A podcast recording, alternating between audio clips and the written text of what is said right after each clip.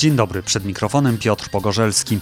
W dzisiejszym magazynie Po prostu Wschód o partnerstwie wschodnim, czyli współpracy Unii Europejskiej z państwami byłego Związku Radzieckiego, przede wszystkim Gruzją, Mołdawią i Ukrainą.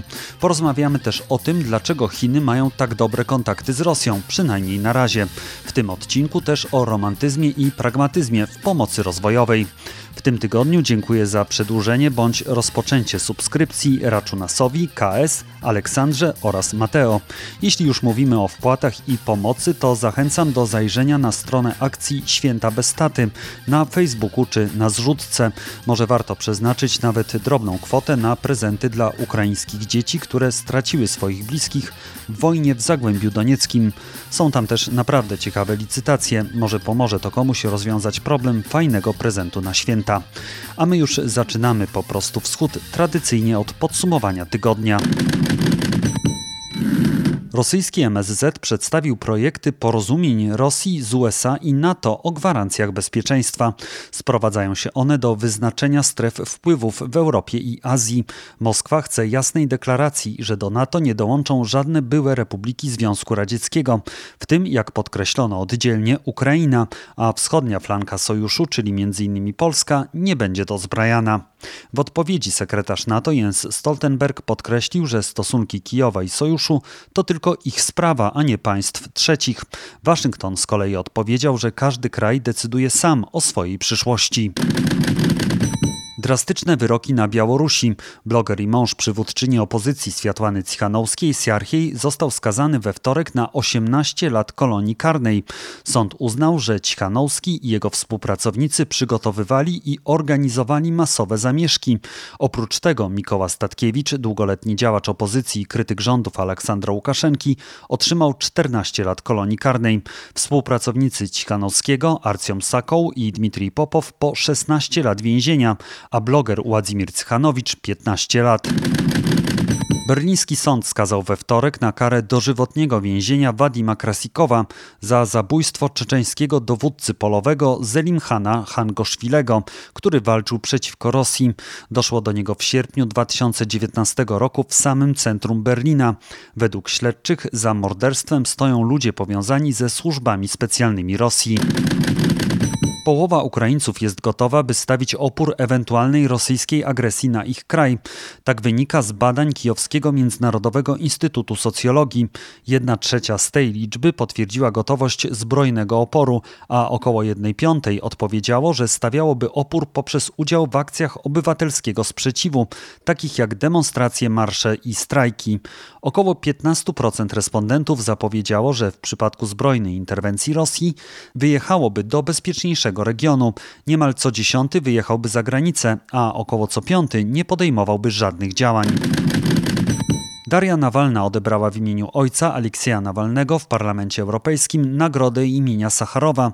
Podkreśliła, że nie można się łudzić, iż istnieją pragmatyczne relacje z dyktatorami, co pokazała historia.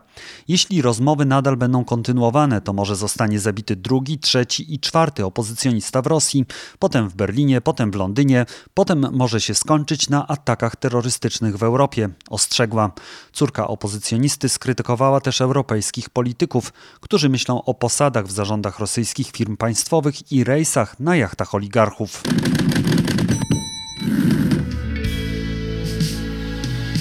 Jak ty, ja spadająca.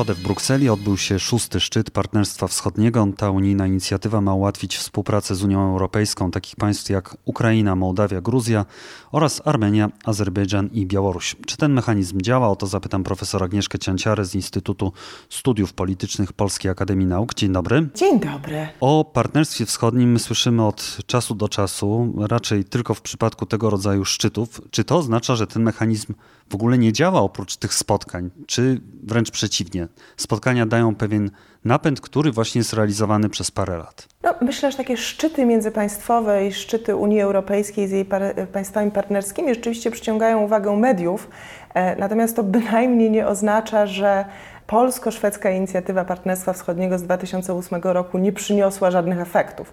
Ja myślę, że przyniosła ogromne efekty. Pierwszy szczyt odbył się w 2009 roku, więc mamy 12 lat tej pogłębionej współpracy. E, w tym czasie zostały zawarte e, z trzema państwami, Ukrainą, Gruzją i Mołdawią, umowy stowarzyszeniowe i pogłębione umowy o wolnym handlu, które jeśli zostaną w pełni implementowane, ta implementacja no, w dalszym ciągu jest niestety na scendi, to nie jest coś, co dzieje się w rok czy dwa, prawda? Pamiętajmy też chociażby naszą integracją z Unią Europejską, czy to przedakcesyjną, czy poakcesyjną. Więc jest to proces e, długotrwały i długotrwały proces dostosowawczy. Natomiast tak naprawdę, jeśli te umowy zostaną w pełni implementowane, to stopień integracji z tych państw, integracji gospodarczej oczywiście, będzie naprawdę znaczący i w sumie bezprecedensowy, jeśli spojrzymy na państwa, które no, oficjalnie nie mają perspektywy członkostwa. E, więc ta integracja gospodarcza po, postępuje. To widać wyraźnie, jeśli spojrzymy na wskaźniki wymiany handlowej. Jak wyglądała wymiana handlowa e, główni partnerzy handlowi Ukrainy, Gruzji, Mołdawii 10 lat temu, jak to wygląda teraz. Więc właściwie mamy do czynienia z no, fundamentalnym przekierowaniem przepływów handlowych, inwestycyjnych ze strony, że tak powiem, eurazjatyckiej czy rosyjskiej e, na stronę europejską. E, mamy zniesienie wiz dla wszystkich obywateli wszystkich tych państw. E, mamy akcesję do kolejnych programów unijnych, między innymi z mojej własnej perspektywy jako badacza ważne jest to, że teraz wszystkie te państw, trzy państwa oraz Armenia mają dostęp do środków z funduszy Horyzont Europa, czyli naukowcy z tych państw mogą na praktycznie równych zasadach jak naukowcy z krajów Unii Europejskiej ubiegać się o te fundusze. Takich dostępów do programów unijnych e, w innych dziedzinach też jest bardzo dużo. Wreszcie Unia Europejska e, stworzyła taki fundusz gospodarczy, inwestycyjny, żeby wspomóc państwa partnerskie e, no, ze względu na gospodarcze konsekwencje pandemii. To jest ponad 2 miliardy euro. Oczywiście nie są to gigantyczne sumy, jeśli spojrzymy chociażby na środki, które Unia Europejska wyasygnowała na tą postpandemiczną odbudowę swoich 27 członków. No niemniej jednak są to istotne środki i jest to, e, i jest to istotne wsparcie. Także ja myślę, że niezależnie od e, tego, że bardzo często, zwłaszcza w Polsce, mówimy o tym, że polityka Unii Europejskiej wobec wschodnich sąsiadów powinna uwzględniać perspektywę członkostwa i często tym punktem odniesienia jest dla nas to, czy Unia Europejska przyjmie te państwa jako członków, czy nie. Natomiast jeśli spojrzymy na to, jak wyglądała polityka Unii Europejskiej wobec tych państw, powiedzmy te 14-15 lat temu i jaki był stosunek dużej części państw członkowskich, e, zwłaszcza z zachodniej Europy, do tych państw, ich percepcja znaczenia tego regionu, to ja myślę, że zmieniło się bardzo wiele i inicjatywa Partnerstwa Wschodniego na pewno się do tego przyczyniła. Tak, tylko że o, tym, o tej perspektywie członkostwa to słyszymy nie tylko w Polsce, że trzeba ją dać, ale także bardzo często od tych krajów. I wydaje mi się, że to, co mówisz, to są ważne rzeczy, ale one nie docierają też do zwykłych ludzi. I dla zwykłych ludzi właśnie potrzebne by było coś takiego jak właśnie perspektywa członkostwa. Ja tu mam na myśli przede wszystkim y, właśnie Gruzję, Ukrainę i Mołdawię. No, problem polega oczywiście na tym, y, że nie ma zgody i nie ma jednomyślności wśród państw członkowskich Unii Europejskiej co do, rozszerzeń, co do dalszego rozszerzenia Unii Europejskiej. I to nie dotyczy tylko Ukrainy, Mołdawii i Gruzji. To dotyczy w ogóle jakiegokolwiek dalszego rozszerzenia Unii Europejskiej. Pamiętajmy dyskusję, pamiętajmy dyskusję w odniesieniu do Bałkanów Zachodnich, czyli państw, co do których Unia Europejska podjęła formalne zobowiązania. To są państwa, które oficjalnie zostały uznane za kandydatów do członkostwa w Unii Europejskiej. To są państwa, które formalnie rozpoczęły negocjacje. Już nie wspominam o Turcji, bo to chyba nie ma, nie ma nawet w tym momencie może większego historia. sensu. To jest dawna historia, wszyscy zapomnieli. Natomiast no, mamy państwa, wobec których Unia Europejska podjęła formalne zobowiązania i oczywiście, że te państwa mają jakby mnóstwo własnych problemów, tak? I jest fundamentalne pytanie o ich gotowość do członkostwa. Natomiast no, to nie zmienia faktu, że tego, tego konsensusu nie ma, tak? Tym bardziej w związku z tym nie ma konsensusu do podejmowania jeszcze kolejnych e, kolejnych zobowiązań.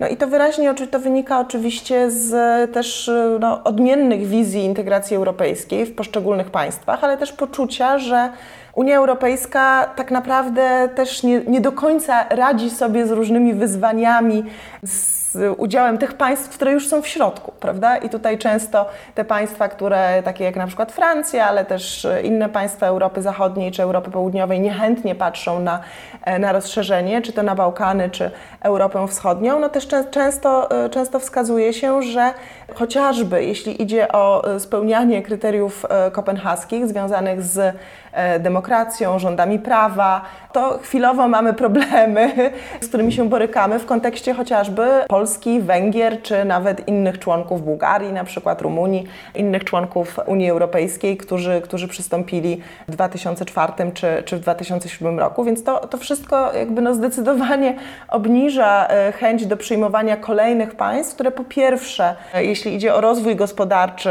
e, są na dużo niższym, że tak powiem, poziomie, poziomie rozwoju i w związku z tym wymagałyby ogromnych inwestycji finansowych, jeśli miałyby funkcjonować tak jak e, na równi z państwami członkowskimi.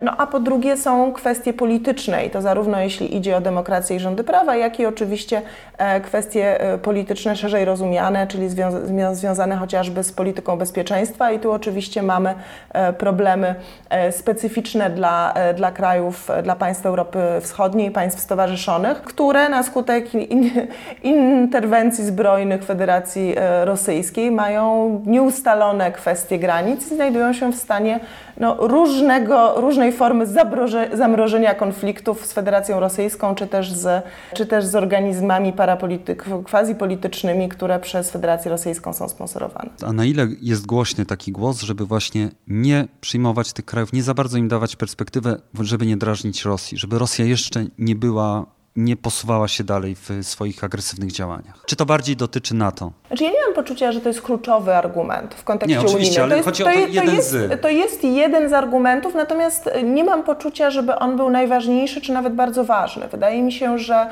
e, kluczowe jest e, poczucie, że Unia Europejska powinna jednak zająć wśród państw członkowskich że Unia Europejska jednak przede wszystkim powinna zająć się obroną status quo, wzmocnieniem integracji w gronie istniejących państw, powinna się zająć e, swoją pozycją globalnego mocarstwa gospodarczego, tak? powinna się zająć relacjami, e, relacjami z Chinami, relacjami ze Stanami Zjednoczonymi, e, powinna się zająć e, swoją globalną konkurencyjnością, transformacją klimatyczną, energetyczną, cyfrową itd. Tak itd. Tak I to z perspektywy państw takich jak Niemcy, takich jak Francja są wyzwania kluczowe. To zresztą, co ciekawe, widać doskonale w tej agendzie e, współpracy z państwami Partnerstwa Wschodniego, na, e, która jest dyskutowana na kolejne lata, tak? E, bo bardzo dobrze widać, e, że mm, Unia Europejska i państwa Unii Europejskiej starają się projektować swoje podstawowe cele związane właśnie z transformacją e, klimatyczną, z transformacją cyfrową, e, również na współpracę z e, Gruzją, Mołdawią i Ukrainą. To jest, to jest ciekawe, że, że mamy do czynienia cały czas z polityką, która jest oparta na pewnym modelu eksportu, modelu gospodarczego, modelu społecznego i, i, i to jest to jest coś, co tutaj zwraca uwagę. Natomiast niewątpliwie jest tak, że jak choćby widzimy z tych wszystkich dokumentów, które zarysowują przyszłość, kolejne lata Partnerstwa Wschodniego, to wyraźnie widać, że kwestie bezpieczeństwa właściwie są poza zainteresowaniem instytucji europejskich. No chyba, że to jest bezpieczeństwo energetyczne. To jest bezpieczeństwo, więc to jest bezpieczeństwo energetyczne i cyberbezpieczeństwo, tak? Czyli walka z dezinformacją, wszelkie tego typu kwestie. Natomiast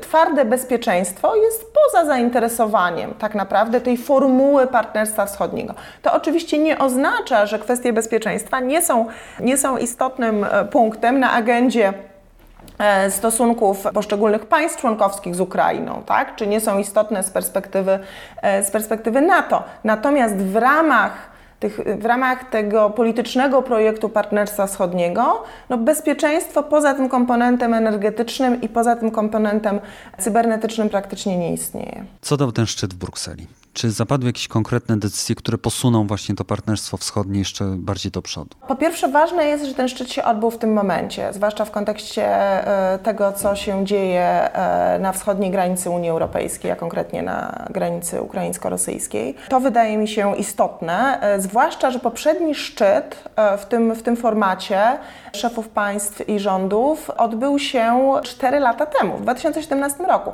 Szczyty powinny się odbywać co dwa lata. W 2019 roku szczytu nie było ze względu na zmianę warty w instytucjach europejskich. On miał się odbyć w 2020 roku. Był jakiś taki erzac. Yy, wirtualny, więc tak naprawdę dopiero po czterech latach mamy tego typu spotkanie. Wydaje mi się, że to jest istotne, bo to jest jednak sygnał polityczny wskazujący na kontynuację zaangażowania Unii Europejskiej na rzecz, e, na rzecz partnerstwa i na rzecz wschodnich partnerów, także w kontekście post-covidowym, tak? bo to są te istotne elementy wsparcia oczywiście szczepionkowego, tak? ale również e, wsparcia w odbudowie gospodarek po pandemii, czyli tego mini, mini funduszu troszeczkę e, może na, na wzór funduszu Funduszu Odbudowy e, Unii Europejskiej, więc to wydają mi się rzeczy niebanalne i, i, i nietrywialne jednak. I to, co jest jeszcze e, istotne, tak naprawdę to cała dyskusja o tym, czy tworzymy jakąś, kol, znaczy kolejny stopień wizji politycznej, bo to, że mamy implementację, staramy się wspierać, tworzymy nowe programy, dajemy dostęp do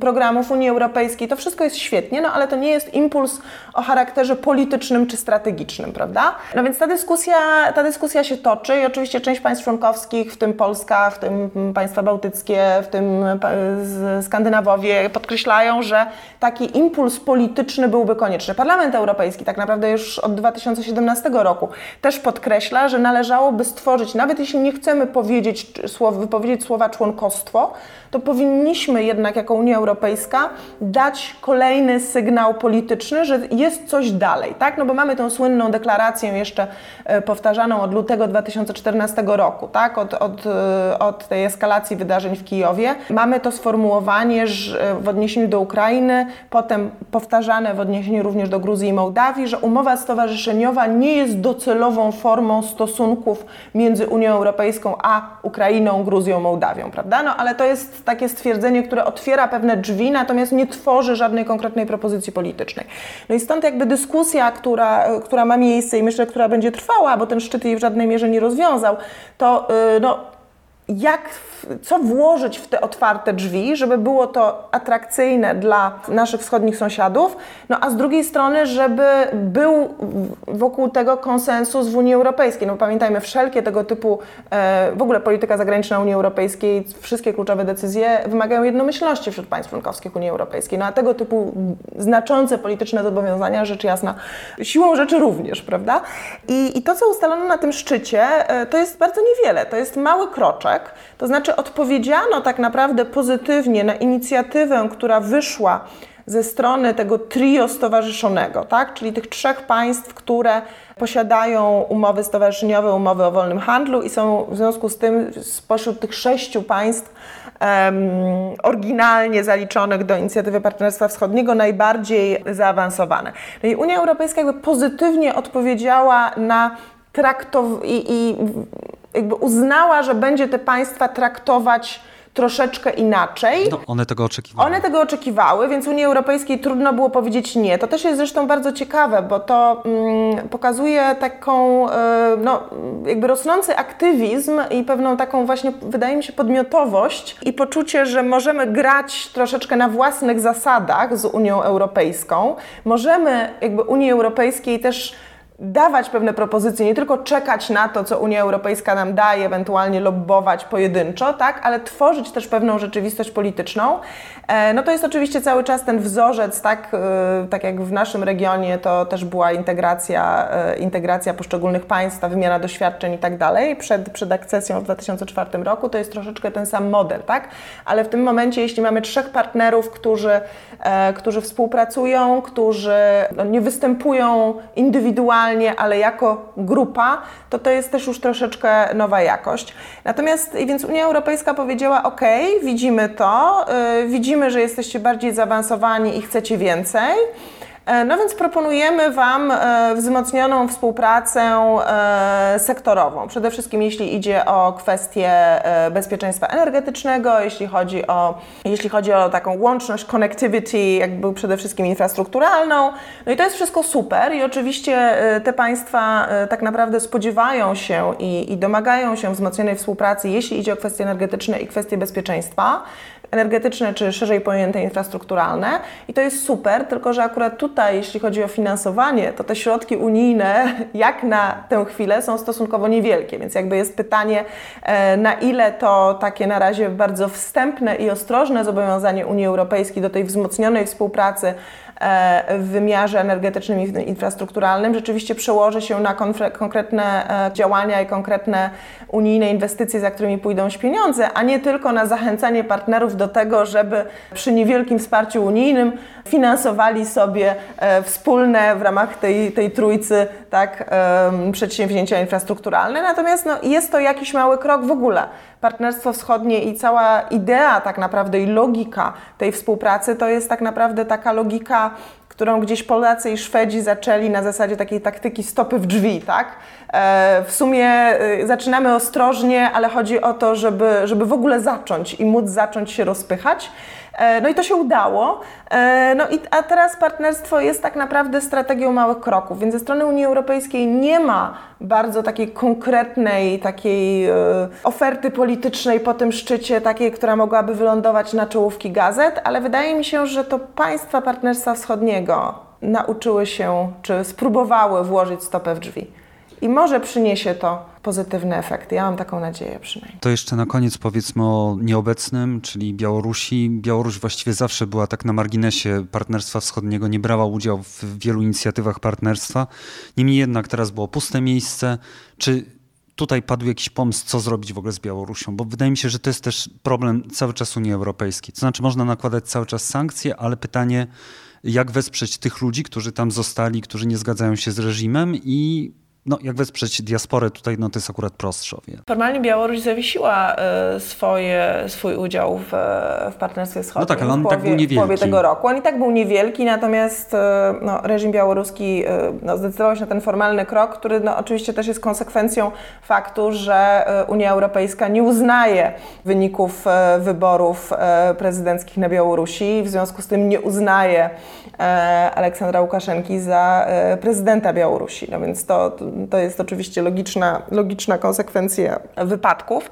Z perspektywy Unii Europejskiej oczywiście mieliśmy, mieliśmy spotkanie no, niejako na, na, marginesie, na marginesie szczytu z przedstawicielami opozycji białoruskiej i mamy raz, że utrzymanie sankcji, e, no i oczywiście mamy zapewnienia i kolejne, kolejne inicjatywy wspierania społeczeństwa obywatelskiego na Białorusi, natomiast no, Oczywiście to wsparcie polityczne, tak, e, e, różnego rodzaju inicjatyw dla, dla organizacji pozarządowych, to jest jakby myślę, że to jest coś, co istnieje i jakby jest, jest wokół tego konsensus, natomiast nie jestem, nie jestem pewna na ile mamy do czynienia z większym czy, czy bardziej takim wszechstronnym planem politycznym. No właśnie, niestety ten plan trzeba chyba wypracować i to na pewno nie będzie krótkie. Profesor Agnieszka Cięciara, Instytut Studiów Politycznych Polskiej Akademii Nauk. Bardzo dziękuję. Dziękuję bardzo. I wместо всей этой лирики чистый лист И вместо музыки стертый инструментал.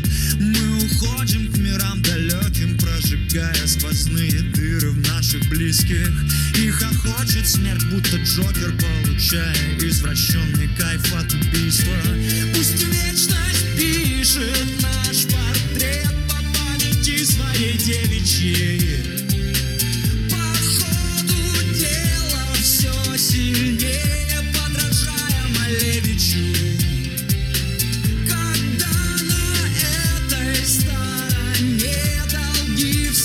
w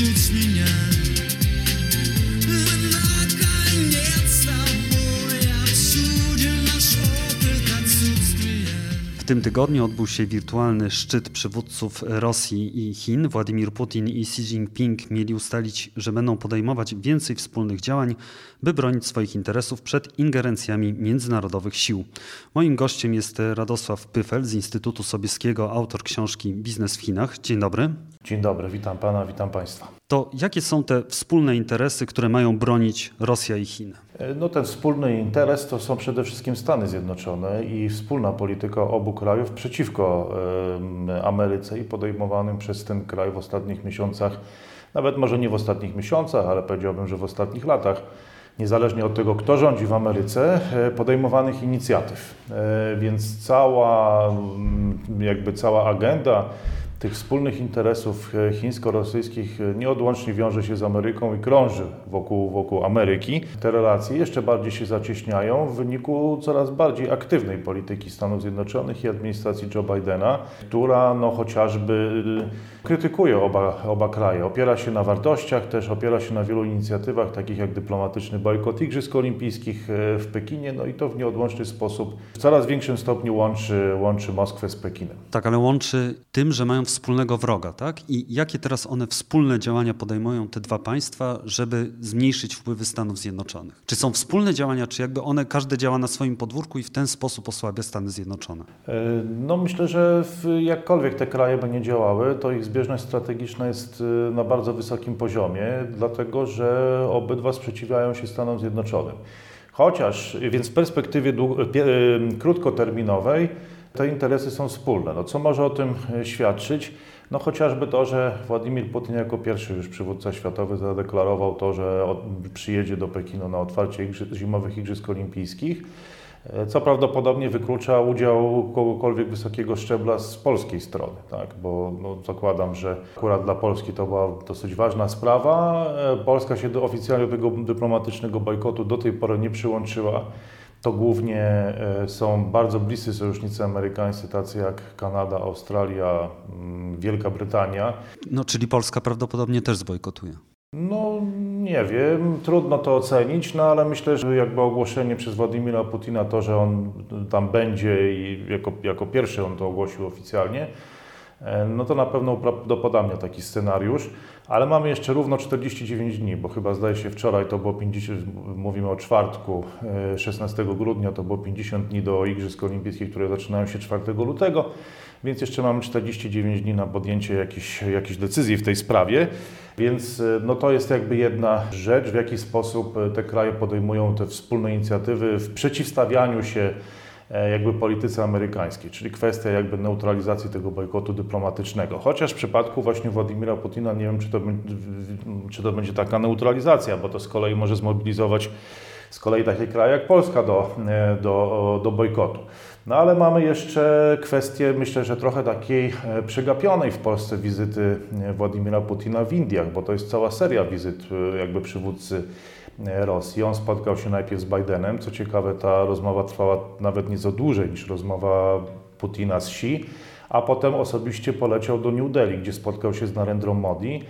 No i tam z kolei próbował podjąć taką próbę przyciągnięcia Indii jakby na stronę tego sojuszu antyzachodniego, która w pewien sposób działała w ostatnich dekadach, bo przecież tak należy interpretować BRICS, e, czyli ten sojusz Brazylii, Rosji, Indii, właśnie Chin i Afryki Południowej. Bo o nim też była mowa w czasie tej rozmowy wirtualnej właśnie Xi Jinpinga i Putina teraz. Tak, bo to jest kilka formatów. Właśnie BRICS jest jednym z nich i tu należy wspomnieć o New Development Bank. To jest taki bank rozwojowy. Swego czasu pracowałem w AIB, gdzie byłem przedstawicielem Polski w Azjatyckim Banku Inwestycji Infrastrukturalnych z siedzibą w Pekinie. No i mieliśmy taki bank też, z którym często się e, kontaktowaliśmy. To był bank w Szanghaju, którego e, prezesem była osoba z Indii. Jakby, tak? To był Indus i to była taka wspólna inicjatywa tych krajów, która miała jakby ożywić budowę infrastruktury właśnie w Eurazji. Indie jakby były w tym e, w tym formacie. Mamy Szanghajską Organizację Współpracy i mamy specjalny format również Rosja, Indie, Chiny. E, no ale w wyniku zupełnie nieoczekiwanych e, starć na granicy indyjsko-chińskiej w Himalajach, gdzie starli się żołnierze, to do dzisiaj jest jakby wielką tajemnicą, do czego tam doszło, dlaczego i z jakich powodów. No te relacje między Indiami i Chinami bardzo się pogorszyły i Rosja jest tutaj takim krajem, który stara się pełnić rolę mediatora i ten jakby stworzyć taki sojusz, może nawet powiedziałbym, może nawet użyłbym tego słowa, no ale Indie są sceptyczne. One bardziej teraz y, dążą w stronę, w stronę Stanów Zjednoczonych i powstaje ten format, że nie tyle AUKUS, co e, Quad, które z kolei uważam, że Władimir Putin też świadomie osłabia, no sprzedając tam 600 tysięcy kałasznikowów do Indii, czy, czy tworząc właśnie joint venture w Indiach, które będzie wspólnie produkować tą broń. No Indie są z największych krajów kupujących broń, a Rosja z kolei najwięcej tej broni w Indiach sprzedaje, bo to jest 49% rynku indyjskiego. To jest tak mniej, bo wcześniej było 70%. No ale nie wiem, jak skuteczny ma być ten y, sojusz, y, nie wiem, Quad, y, przynajmniej militarnie, no jeżeli Indie będą kupować 49% broni od... No tak, ale Turcja kupiła S-400, prawda, i nadal jest w NATO, tutaj nic się nie zmieniło. No właśnie, właśnie, ale to utrudnia, ale to utrudnia z kolei Stanom Zjednoczonym prowadzenie tej efektywnej polityki, no i myślę, że Rosja tutaj dąży do tego też i wydaje mi się, że to jest ta doktryna Primakowa, na pewno no, świetnie znana słuchaczom podcastu Po prostu Wschód, no, która zmierza do tego, aby świat był wielocentryczny. Tak? No, jeżeli będzie wielocentryczny, to prawdopodobnie jednym z jego wierzchołków będzie, będzie Rosja, oprócz tego pewnie też Indie, Unia Europejska, I to Rosja robi. Wydaje mi się też, co rzadko podnosimy w Polsce, a trzeba to powiedzieć wprost, że taka Rosja też jest bardzo na rękę Chinom, dlatego że ona odciąga uwagę Stanów Zjednoczonych, co chwila robiąc jakiś e, hałas albo jakąś awanturę w tej części świata. Co stety lub niestety bezpośrednio też dotyka e, Polskę, choćby ostatnio na granicy białorusko-polskiej, ale mamy kwestię tych manewrów na Ukrainie, Mamy kwestię zagrożenia państw bałtyckich, właśnie zamieszania na granicy Polska-Białoruś. E, no to wszystko niejako, chociaż Chiny tutaj występują jako siła neutralna, one nawołują do dialogu, pokoju, e, do rozwiązania tego, tych konfliktów tymi metodami. No, formalnie nie uznały aneksji Krymu do tej pory. E, ostatnio wypowiedzi w takich chińskich mediach, czy zbliżonych do Chin, mówiło o tym, że Chiny powinny zachować neutralność w kwestii, e, kwestii Ukrainy.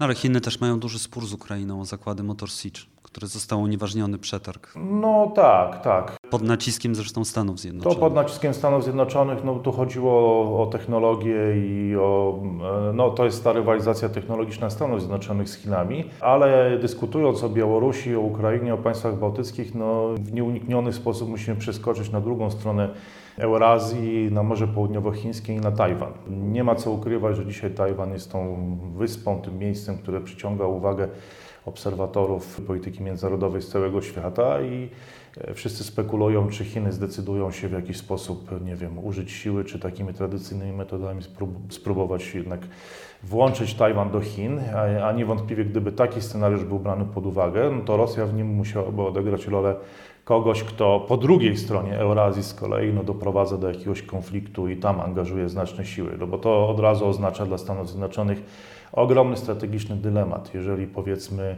Rosja gdzieś tam wchodzi na Ukrainę albo do Estonii, na, na te słynne już przedmieścia Sankt Petersburga, jak to określił kiedyś jeden z wysokich rangą oficjeli amerykańskich, E, no i wtedy Stany Zjednoczone mają problem. E, I tutaj i to jest ta zbieżność strategiczna między tam, tymi dwoma krajami, która moim zdaniem, to jest może kontrowersyjna teza i nie wszyscy słuchacze się z tym zgodzą, ale moim zdaniem ona jest, ma charakter krótkoterminowy i kluczem jest tu kwestia Tajwanu. Znaczy im dłużej ta kwestia będzie nierozwiązana, no to tym bardziej taka, tego typu Rosja jest potrzebna.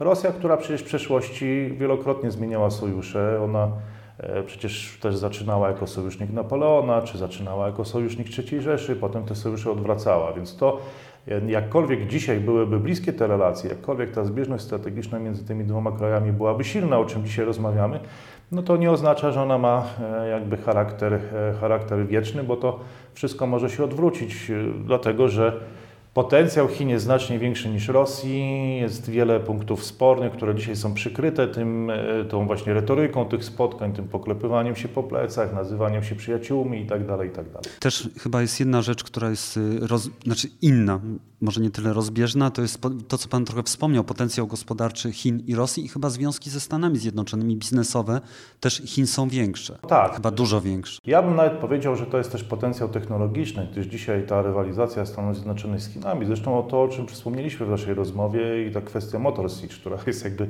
też przejawem tego, no to jest rywalizacja technologiczna. 5G na przykład, 5G, prawda? To jest tak, ale też rywa, rywalizacja w kosmosie. Pamiętajmy, że Rosjanie pra, współpracują z obydwoma e, stronami w kosmosie. Są częścią Międzynarodowej Stacji Kosmicznej, ale rozwijają też program e, księżycowy razem z Chinami. Twierdzą, że z Chinami im się lepiej pracuje, bo Chińczycy nie traktują ich z góry, a, a tak odczuwają to w relacjach ze Stanami Zjednoczonymi. W, w każdym razie Chińczycy zostali z tej Stacji Międzynarodowej Kosmicznej wykluczeni, a Rosjanie nie. No, Rosjanie tam współpracują i z Europejczykami, i z Amerykanami. E, Chińczycy budowali swój program kosmiczny samodzielnie i teraz też e, w niektórych aspektach pracują razem, e, pracują z Rosjanami. Czy związki Chin są, e, są większe ze Stanami Zjednoczonymi? No oczywiście natura tych relacji jest zupełnie inna, bo jednak wreszcie zaczęto mówić o tym w Polsce, mm, gdzie przez ostatnią dekadę mam wrażenie, żyliśmy w świecie jakby próbując negować w ogóle wzrost znaczenia Chin i udając, że to tak naprawdę Rosja jest tym numer jeden jakby przeciwnikiem dla USA. Dopiero dzisiaj, zresztą ku mojemu zaskoczeniu w ostatnich czasach, gdziekolwiek nie pójdę na jakąkolwiek debatę czy spotkanie, niezależnie od tego, czy ona dotyczy Unii Europejskiej, czy, czy Trójmorza, no to tam się pojawia jedno słowo: Chiny, Chiny, Chiny, jako punkt odniesienia. Także w kwestiach białoruskich, właśnie, czy ukraińskich, po prostu już chyba oswoiliśmy się z tą sytuacją, że Chiny są wyzwaniem strategicznym numer jeden. Takim były za Donalda Trumpa i takim są też dla obecnej dyplomacji Joe Bidena, który jakby koncentruje wszystkie wysiłki przeciw Chinom, tak też interpretuje chociażby wycofanie się z Afganistanu, e, budowa tego sojuszu, AUKUS, tak, czy konsolidacja, Quad. E, Wszystko to dąży do jakby otoczenia Chin i przenosi punkt y, ciężkości jakby światowej polityki w stronę Indo-Pacyfiku, a główną jej osią są właśnie Chiny i Stany Zjednoczone. A na jakby wokół tego jakby działa Rosja, bardzo dyplom, właśnie bardzo ożywiona dyplomacja rosyjska, która stara się rozbić tą konsolidację właśnie sojuszników amerykańskich, czy to w regionie Indo-Pacyfiku. Myślę, że też temu służyła ta przegapiona u nas troszeczkę i rzadko komentowana wizyta właśnie w New Delhi. Myślę, że te kwestie jakby siania niepokoju e, na swoich zachodnich granicach z kolei też ułatwiają Chinom jakąś politykę na Morzu Południowochińskim i wobec Tajwanu. Rosja w tym koncercie mocarstw za wszelką cenę też chce wziąć e, udział i wydaje się, że dla niej e, jakby umocnienie tego, że to jest tylko Chiny albo Rosja, nie jest korzystnym zjawiskiem i Amerykanie pewnie dążyliby do tego, żeby każdego postawić przed wyborem, tak? Albo wybieracie nas, albo Chiny. A wydaje mi się, że e, Rosja po prostu chce osłabiać ten sojusz i to jest bardzo na tak, tego typu pos- postawienie sprawy i to jest bardzo na rękę e, Chinom, przynajmniej krótkoterminowo. A czy długoterminowo, no to, to pewnie przekonamy się w najbliższych kolejnych dekadach. A jeżeli chodzi o te kwestie rozbieżne, o których Pan mówił, które są teraz przykrywane, rozumiem, że tutaj chodzi o rywalizację na przykład w Azji Centralnej czy na Kaukazie. Jeżeli bierzemy pod uwagę obszar postradziecki oczywiście. Tak, i to już się dzieje, dlatego to jest e, tak trudno komentować, dlatego że tego typu e, wizyty czy spotkania, wideokonferencje trwają 60 kilka minut i na dobrą sprawę, poza taką wymianą kurtuazji i oficjalnymi komunikatami, które docierają do opinii publicznej, no to niewiele możemy e, powiedzieć. No możemy skomentować reakcje, możemy przejrzeć e, jakby nagłówki w światowych e, mediach i główne, nie wiem, artykuły, które tam się pojawiają. No ale pierwsza rzecz to jest rosnąca asymetria technologiczna i gospodarcza między Rosją a Chinami. I to może spowodować to, że Rosja w obliczu Chin będzie takim krajem jak Kanada w obliczu USA, czy Białoruś w obliczu Rosji. Nawet bardzo ciekawy tekst ukazał się doktora Agnieszki Bryc, która mówi o tym, że należałoby dążyć właśnie do tego, że skoro Rosja testuje y, Zachód, jakby czy ja bym nawet nie mówił tu o Zachodzie, bo Quad to jest Japonia, Indie, Australia, czy AUKUS to też są kraje indopacyficzne, więc to już też nie jest taki Zachód z XX wieku, jak my znamy, bo Niemcy czy Francja na przykład odmawiają bojkotu dyplomatycznego, tak? Pewnie tam skrytykują Chiny, ale też jednocześnie wyślą delegację, to pewnie będzie taka polityka.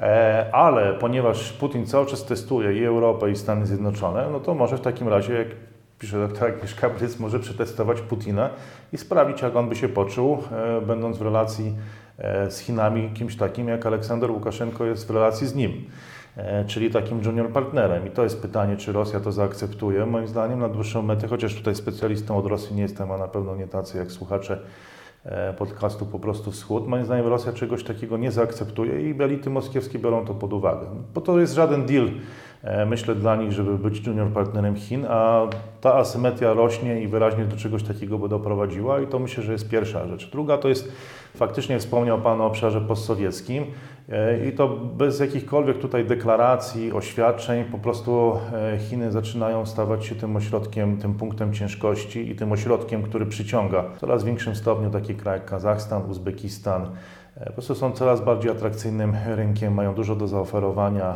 jakby gospodarczo, finansowo, technologicznie. To już jest dużo atrakcyjniejsze niż ten były świat sowiecki, niż Moskwa i to się dzieje samoistnie. To jakby, no to po prostu się dzieje. I to jest nawet pewnego rodzaju paradoks w Azji Centralnej powiedziałbym, bo ludzie obawiają się, obawiają się Chińczyków, Natomiast elity prowadzą jakąś taką grę na uniezależnienie się od Moskwy, na rozluźnienie tych silnych bardzo więzów, które wciąż są e, e, jakby bardzo istotne po rozpadzie Związku Radzieckiego, mimo że to już minęło 30 lat.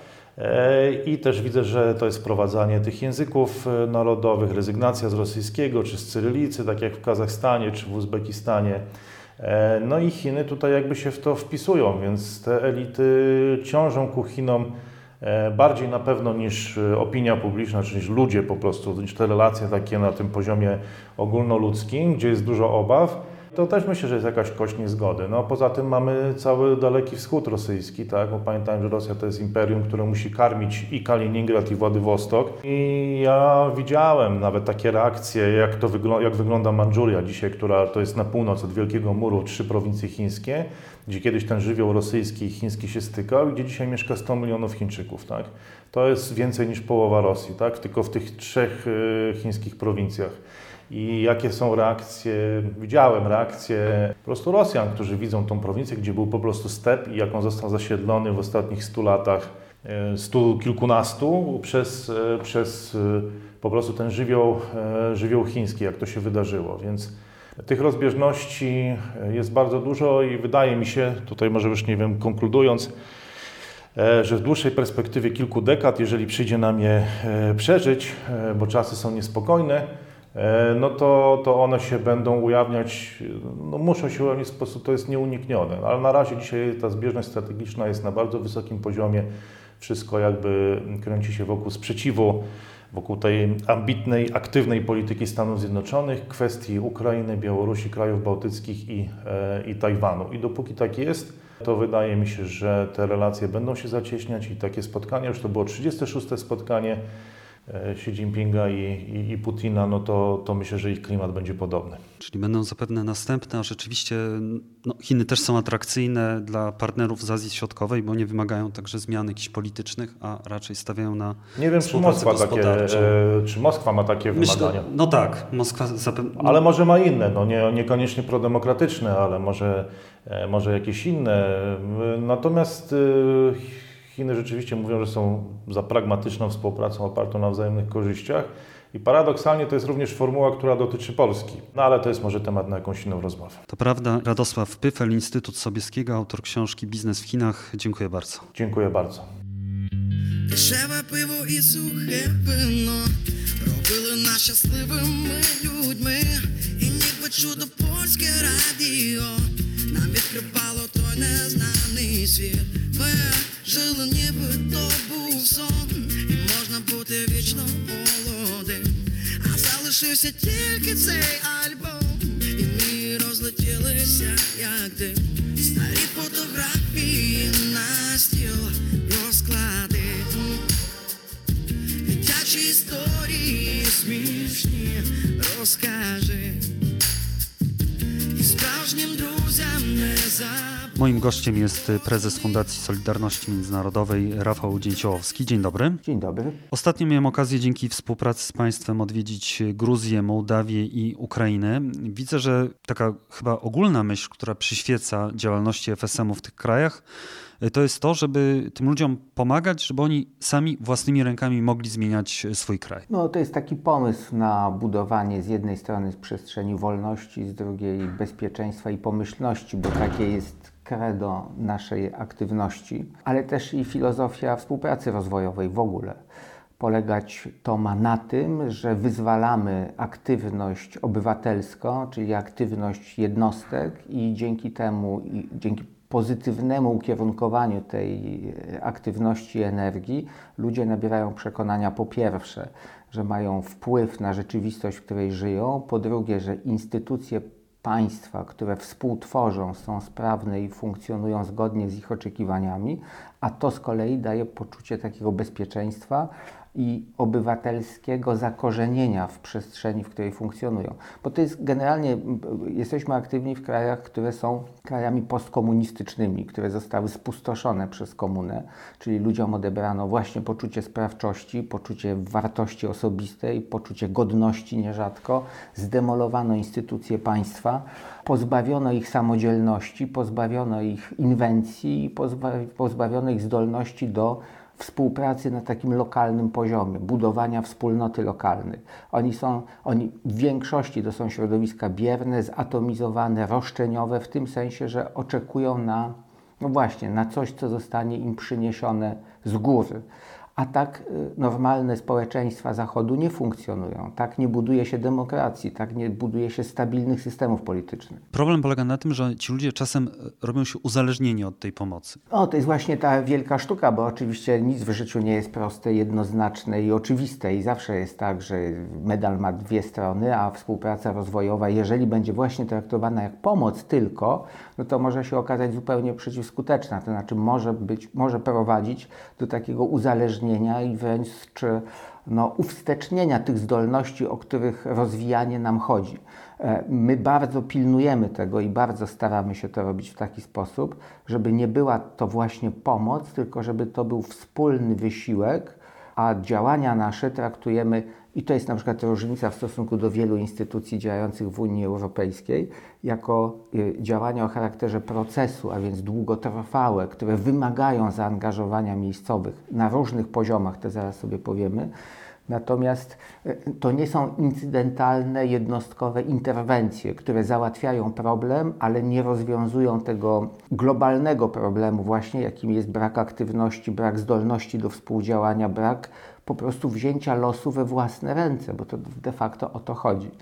Plus chodzi oczywiście o to, że kiedy już ten obywatel się zdecyduje na tę aktywność i będzie budował środowisko i zdefiniują sobie, określą problemy lokalne i nawet y, napiszą projekt, jak je rozwiązać, y, to powinni spotkać się z pozytywną reakcją władzy, tak? Czyli musi być odpowiednie prawo, musi być finansowanie, muszą być instytucje otwarte i gotowe do współpracy, do współpracy z obywatelami itd., tak itd. Tak ja wiem, że to wszystko trochę brzmi jak opowieść szalonego idealisty, któremu się wydaje, że tak funkcjonuje świat i mam też świadomość, że nigdzie do tego ideału nie udaje się dojść, ale generalnie zwróćcie Państwo uwagę, no ja mam tę przewagę śmiem twierdzić, że w tej, w, wobec tego zagadnienia, które rozważamy, to jest przewaga, że pamiętam czasy komuny i widzę też, jak zmieniła się Polska teraz. I e, owszem, przy wszystkich bolączkach i słabościach przemian po okrągłym stole i przy wszystkich słabościach III Rzeczpospolitej, nie można odmówić czegoś, co, co jest chyba źródłem sukcesu Polski, to znaczy niesamowitej aktywności, efektywności i zdolności do współpracy w społeczeństwie polskim. To, to nawet jest zaskakujące, bo nam, nam się zarzuca często, mówi się, że my jesteśmy jednak narodem indywidualistów, że nie jesteśmy w stanie tego.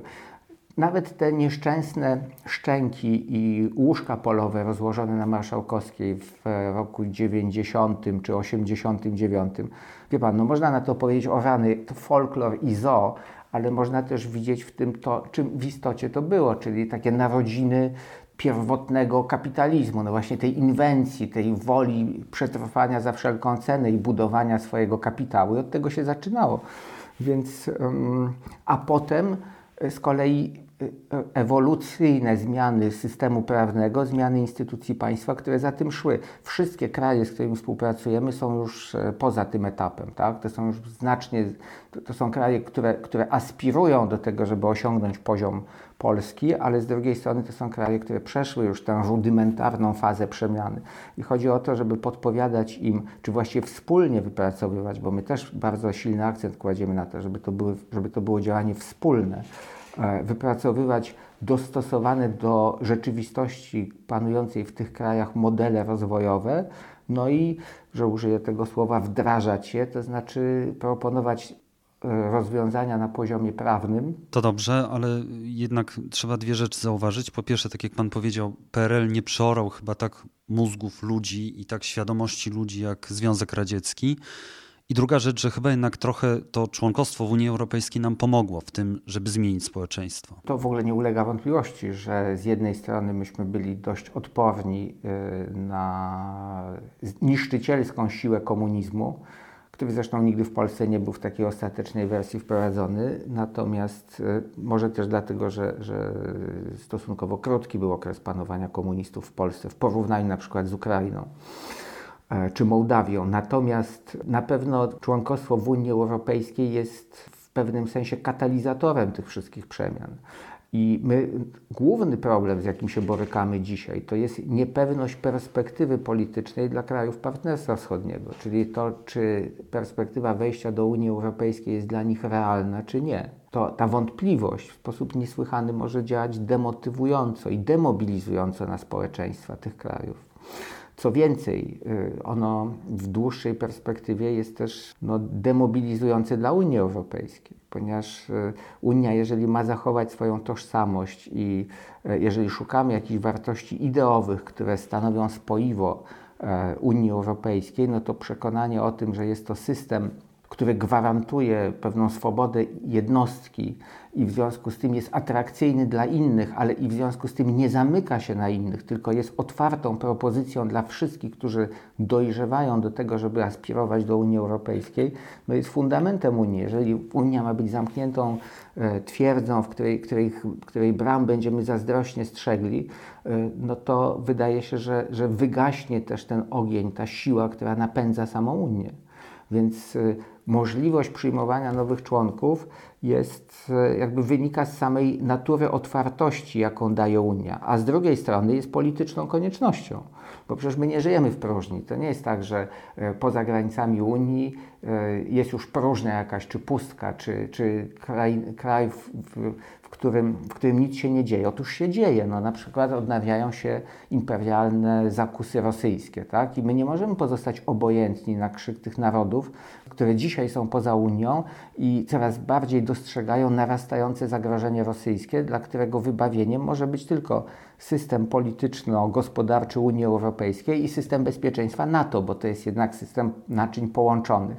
Więc ja cały czas wierzę, że my co prawda dzisiaj perspektywa rozszerzenia Unii stoi pod wielkim znakiem zapytania, a jeszcze być może pod większym perspektywa rozszerzenia NATO, ale powiem szczerze, no ja w sumieniu swoim nie umiałbym odmówić Ukraińcom, Gruzinom czy Mołdawianom tej perspektywy. Uważam, że byłby to wielki błąd w wymiarze zarówno moralnym, jak i politycznym. Po prostu politycznie, jeżeli, jeżeli my nie, nie, e, nie wywalczymy tej perspektywy, na przykład dla Ukraińców, to będziemy bezpośrednio, my Polacy, będziemy bezpośrednio konfrontowani z zagrożeniem rosyjskim, a to może przynieść dla nas absolutnie opłakane skutki. No właśnie to jest Ukraina. O Ukrainie opowiadałem w poprzednich y, odcinkach, także o Gruzji o Mołdawii, ale jest jeszcze jedno państwo też istotne z punktu widzenia Polski, to jest oczywiście Białoruś. Jak fundacja stara się tam działać? Bo jest to chyba delikatnie mówiąc mocno utrudnione. No to jest wybitnie utrudnione ze względu na to, że my tam podejmujemy jednostkowe działania i z coraz większym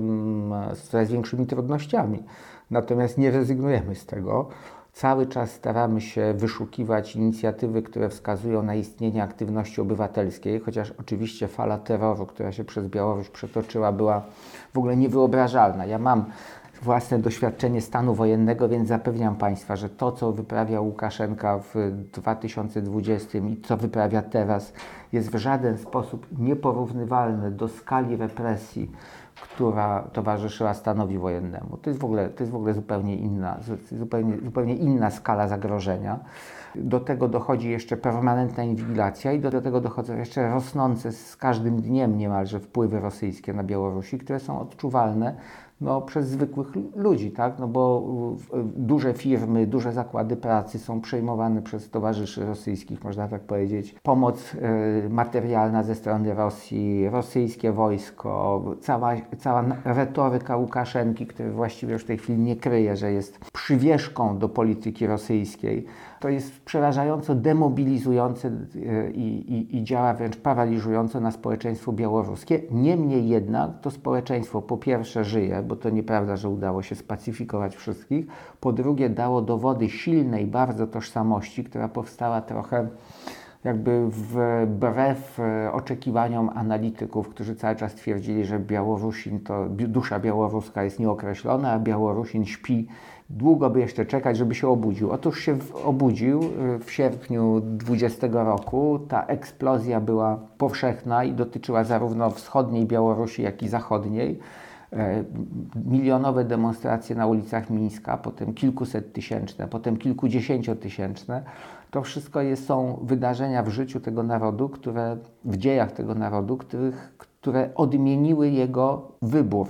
Także nie tylko wybór dotyczący standardu rządzenia na Białorusi, bo to był ten podstawowy postulat, ale też coraz bardziej widać pytanie o wybór geopolityczny. Im dłużej Rosja będzie popierała dyktaturę, tym bardziej będzie traciła w oczach zwykłych Białorusinów i myślę, że Rosjanie mają tego świadomość.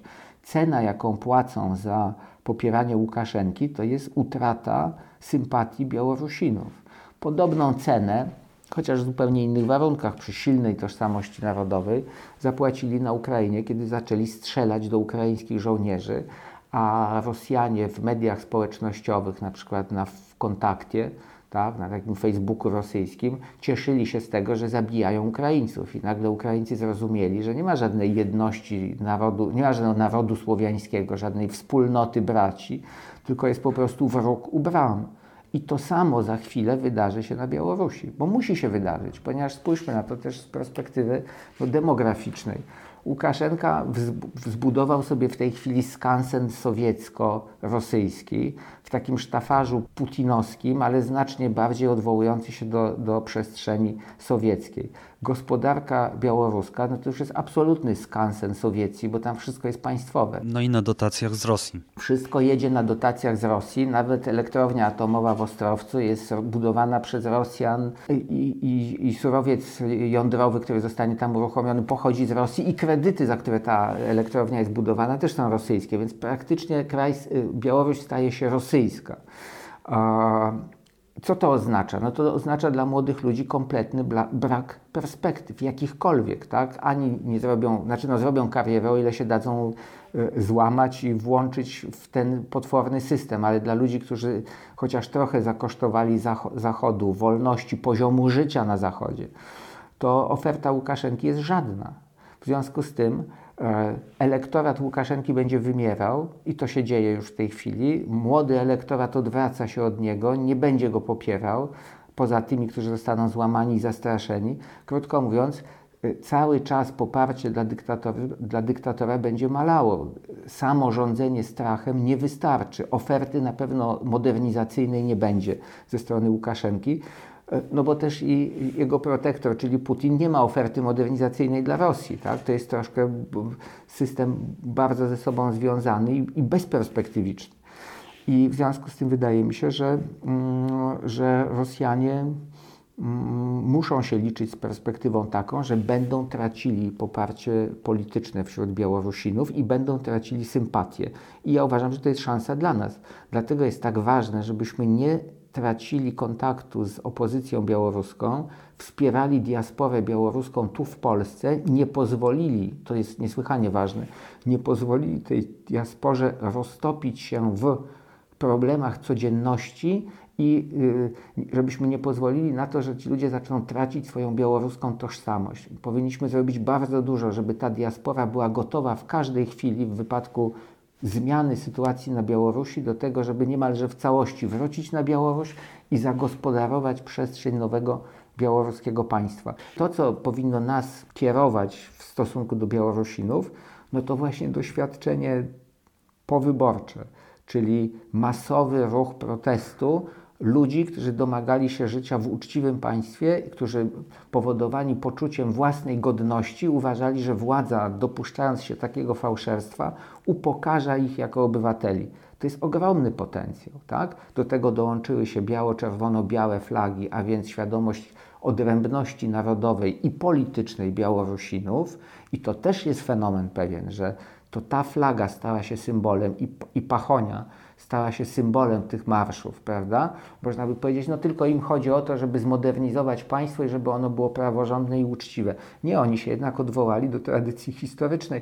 Po, prostu ta rzeka podziemna świadomości narodowej, której nie było widać, to prawda, Łukaszenka to skutecznie wytłumił, ta rzeka podziemna gdzieś się tam toczyła, ta praca cały czas była wykonywana i ja uważam, że to jest też zasługa w jakimś stopniu tych wszystkich instytucji, w samej Białorusi i poza Białorusią, które, które mozolnie z dnia na dzień prowadziły tę swoją no, mało widowiskową, pozytywistyczną pracę, w tym Bielsatu oczywiście, który działał właśnie dlatego, po to, żeby budować tę tożsamość, żeby wspierać tych, którzy mieli tego typu ambicje. I te wszystkie strumyczki w, w którymś momencie wybiły na powierzchnię i okazało się, że tych, którzy myślą żywie Białoruś jest więcej i że, i, że, i że oni budują już nową jakość. To, że przyszła pałka, to, że przyszedł bagnet, to, że przyszedł, że przyszedł kastet, a nawet kule, no to nihilnowi. No, u nas też był stan wojenny, ale, ale stan wojenny doprowadził do czego? No do, do tego, że w którymś momencie oni doszli do wniosku, że sami nie są w stanie siedzieć na tych bagnetach, tak? że nie są w stanie zreformować państwa, że właściwie to jest klincz, w którym nie są w stanie niczego robić.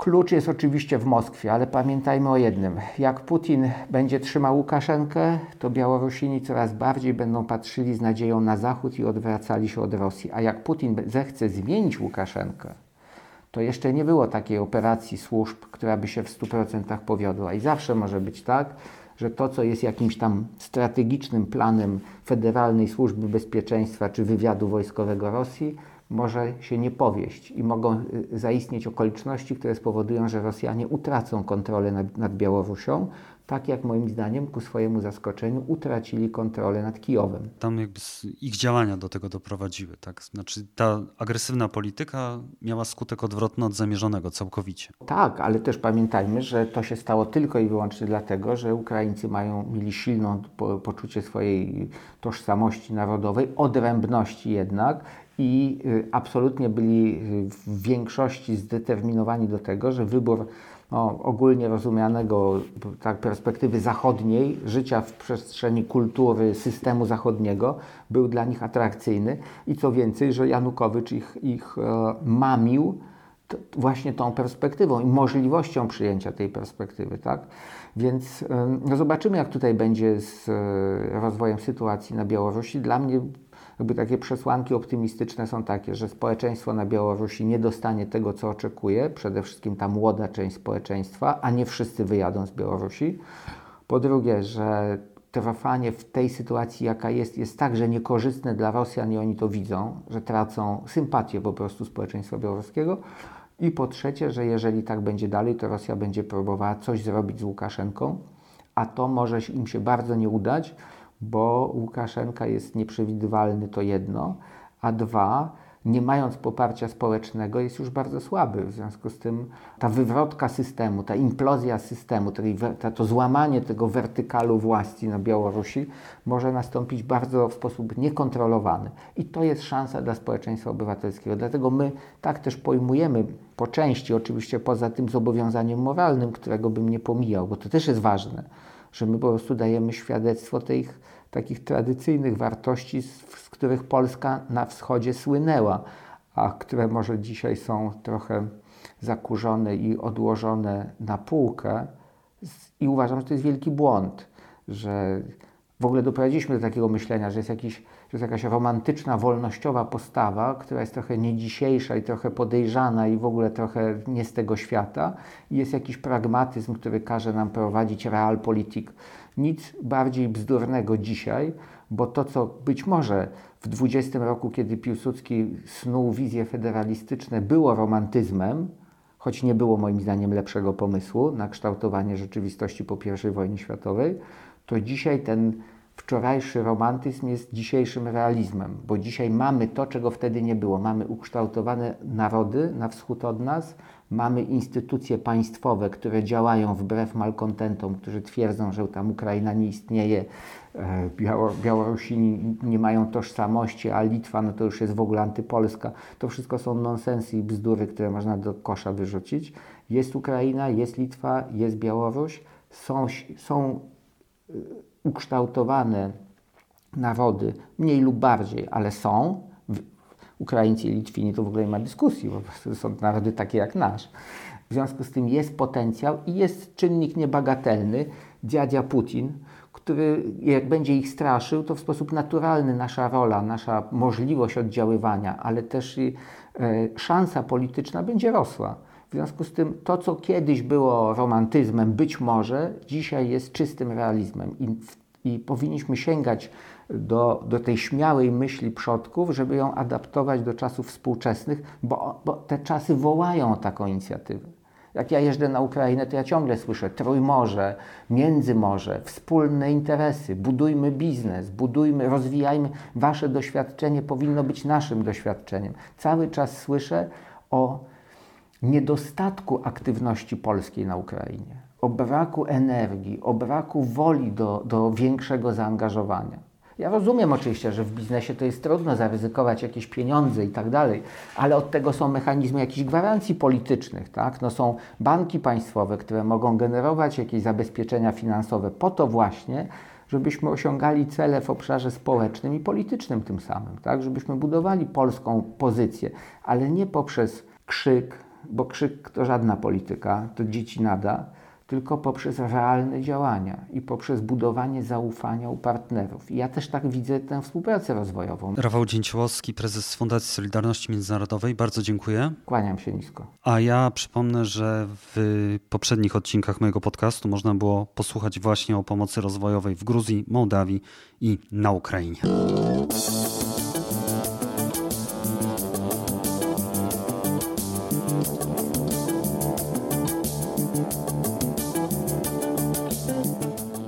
To już wszystko w tym odcinku podcastu Po prostu Wschód. Zachęcam do wspierania mojej inicjatywy na Patronite i zrzutce, a także do zajrzenia na Spotify, gdzie cały czas aktualizuję playlistę z utworami z moich podcastów. Do usłyszenia za tydzień. Żegna się z Państwem Piotr Pogorzelski.